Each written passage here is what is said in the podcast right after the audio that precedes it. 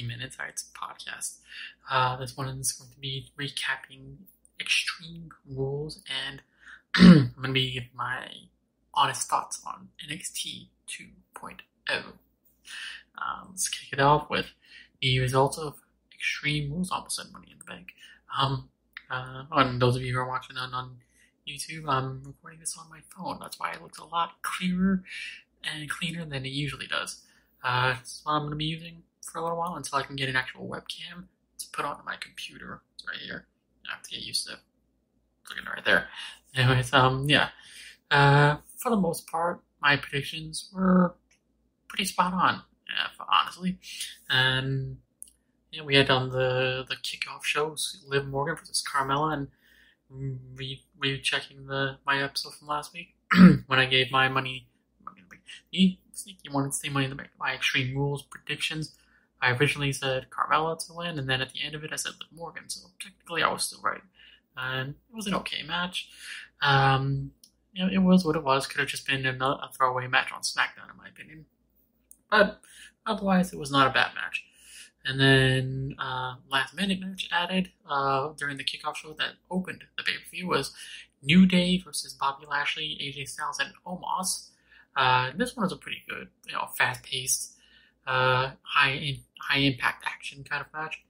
Which I mean, figured yeah, they probably I, am guessing they probably figured oh, we got to do something to get Lashley and Big E on the show. We, you know, WWE champion not even featured on this pay per view, and then of course after the match, actually cut a promo challenging Big E to a WWE title match that happened on this, this Raw this week. Um, I'm not going to be recapping Raw. I'm just going to be focusing on the pay per view itself and then NXT 2.0.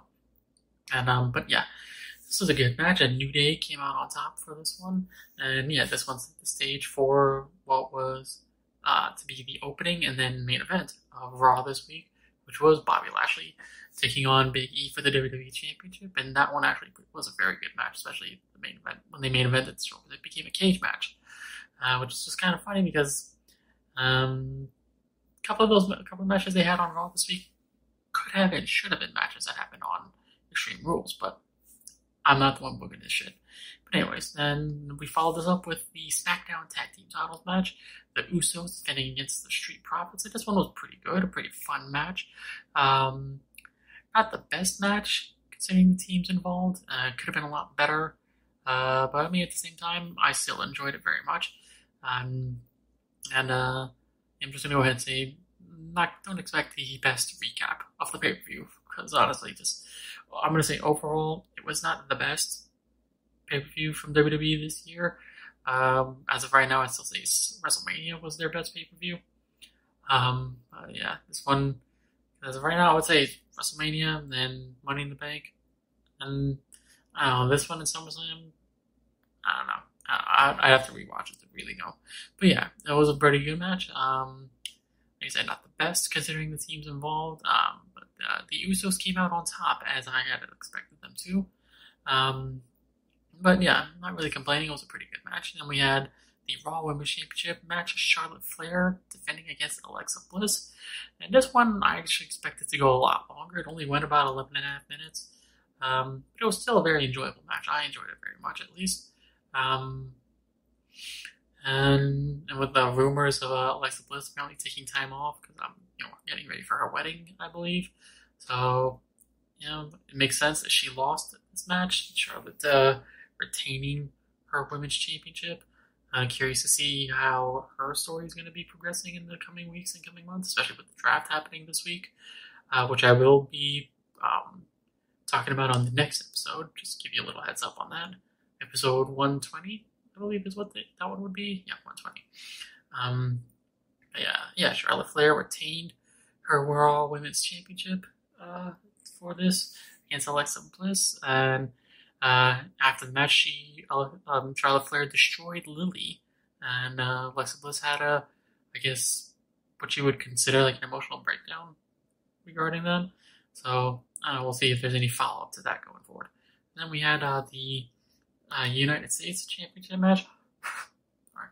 Sorry, I had to blow some stuff off my glasses. Uh, United States Championship match. Damian Priest defending against Sheamus and Jeff Hardy in this one it was okay.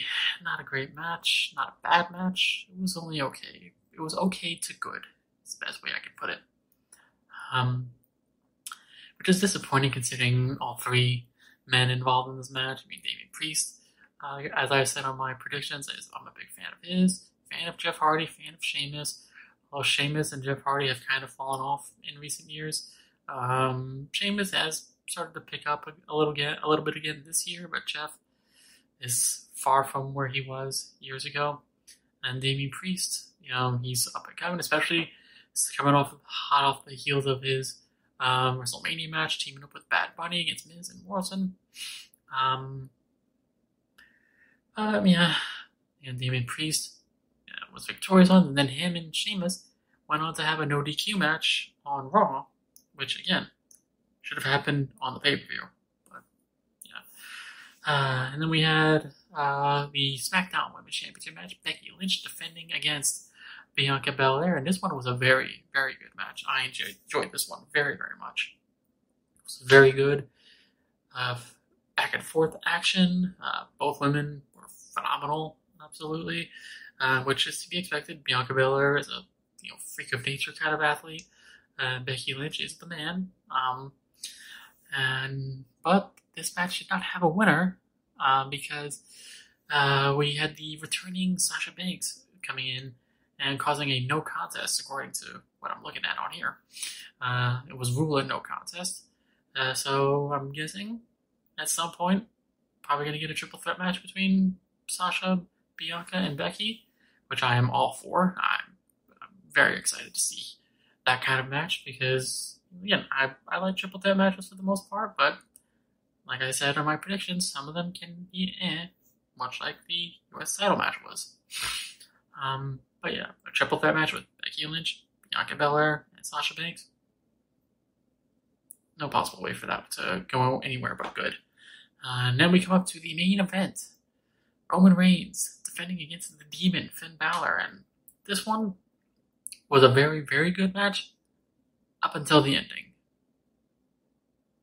I would kind of compare it to uh, the Hell in a Cell match Fiend and Seth Rollins, where it was a very good match, very good build up, good story being told, and then the ending is just like a what the fuck just happened kind of ending.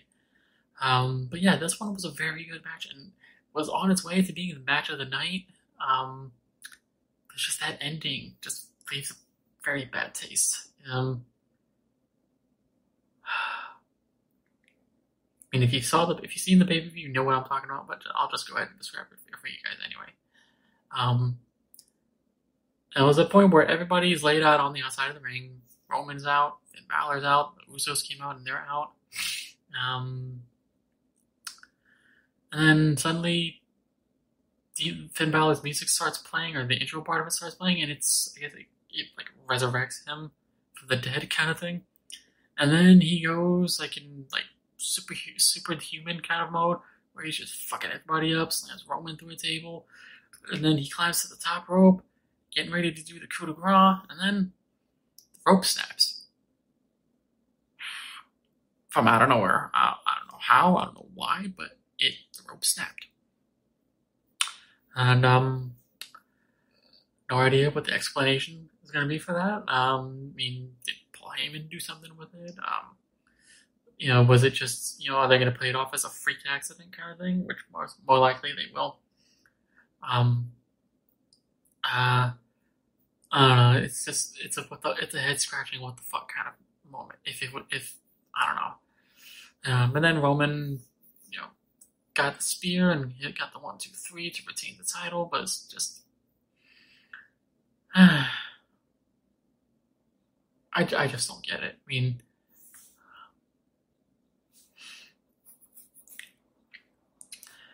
I mean, does this ruin the mystique of the demon? I don't know. I know a lot of fans believe that it does. I've seen it a lot on certain Facebook groups and people on Twitter and Instagram. Um, but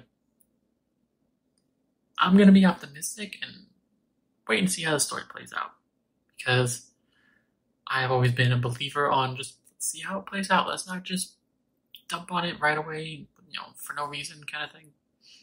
But yeah, it is what it is. And uh, I mean, if I had to rate this pay per view, like I said, I'll probably rate it as one of the weaker ones from WWE this year because I enjoyed the Royal Rumble.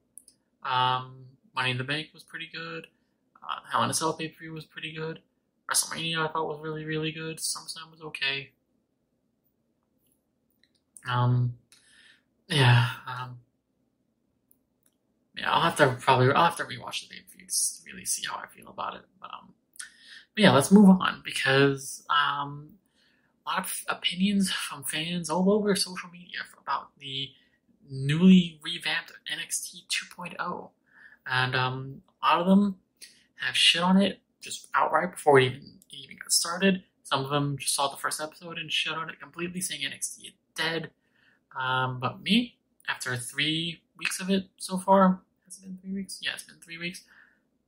I am of the opinion of I think it's I, don't think it's that bad. I I actually enjoy it. I mean, the the aesthetic, the look of it is still something to get used to, but the overall show, the presentation, the matches, the new faces that we have seen, I'm enjoying it very much. And actually, let me go to WWE.com and check out the NXT roster to look at some of these new faces because some of them I'm familiar with, others not as much. But let me scroll through, scrolling, scrolling, scrolling, scrolling, scrolling, scrolling, scrolling. All right, NXT roster. Let's see. Yeah, some of the new faces to the brand: Andre Chase, uh, Ashante Adonis. Uh, let's see, let me get through here. All right. Um, not as many new faces listed on here. All right, Josh Briggs. Um, yeah, the the new Mandy Rose with the brunette hair, which I like very much. Um, yeah, yeah, Roderick Strong, the, cruiserweight champion now. Uh, Trey Baxter. Yeah, I mean, there's, there's a few of the names listed on here, not a lot of them though. Um, and looking at this roster, there's a few names that I'm surprised aren't aren't on here yet. That's interesting. Very very interesting. Um, yeah, of course, the big breakout one is Bron Breakker, the um, second generation Steiner.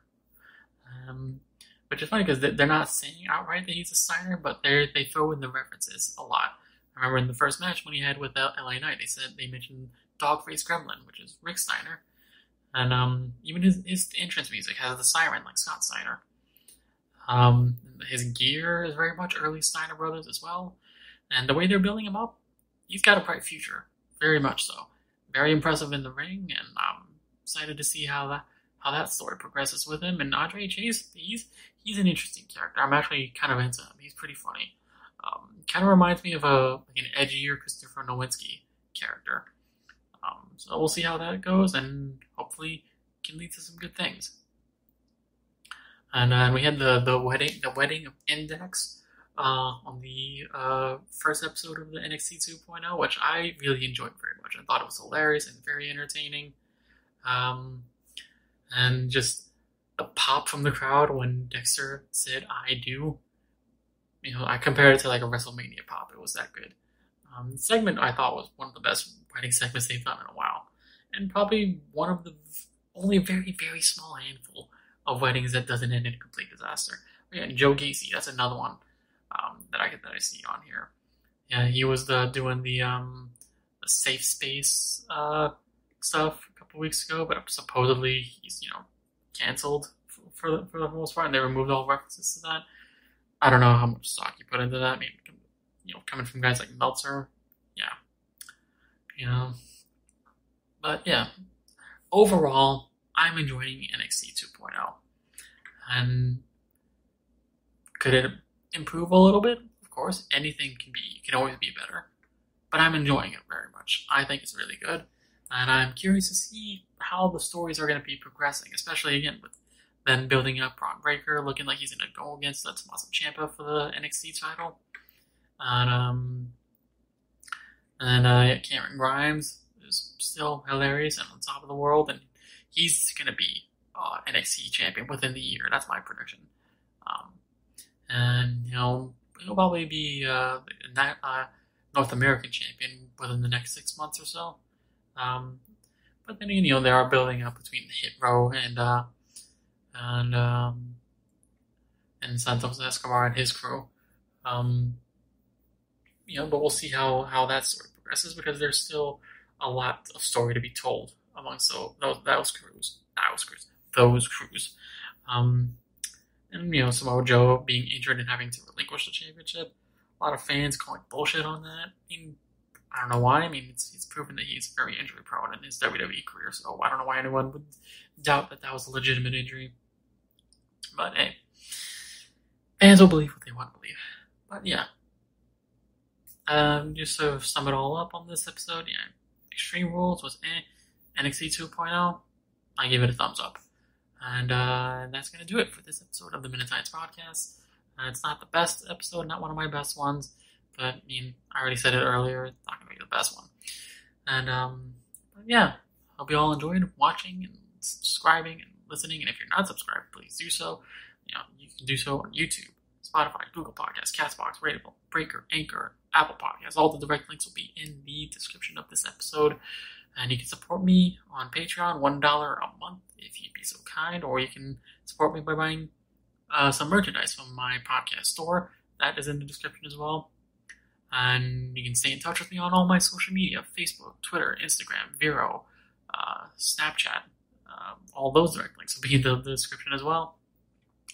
Um, yeah, thank you all so much for watching, for listening, for subscribing. I love and appreciate every single one of you do, truly and genuinely do. And I hope you're all doing well, staying safe, staying healthy, taking care of yourselves and your loved ones. Yeah, this has been the Men In Tights Podcast. I am Julian, and I will see all of you on the next one. Bye bye.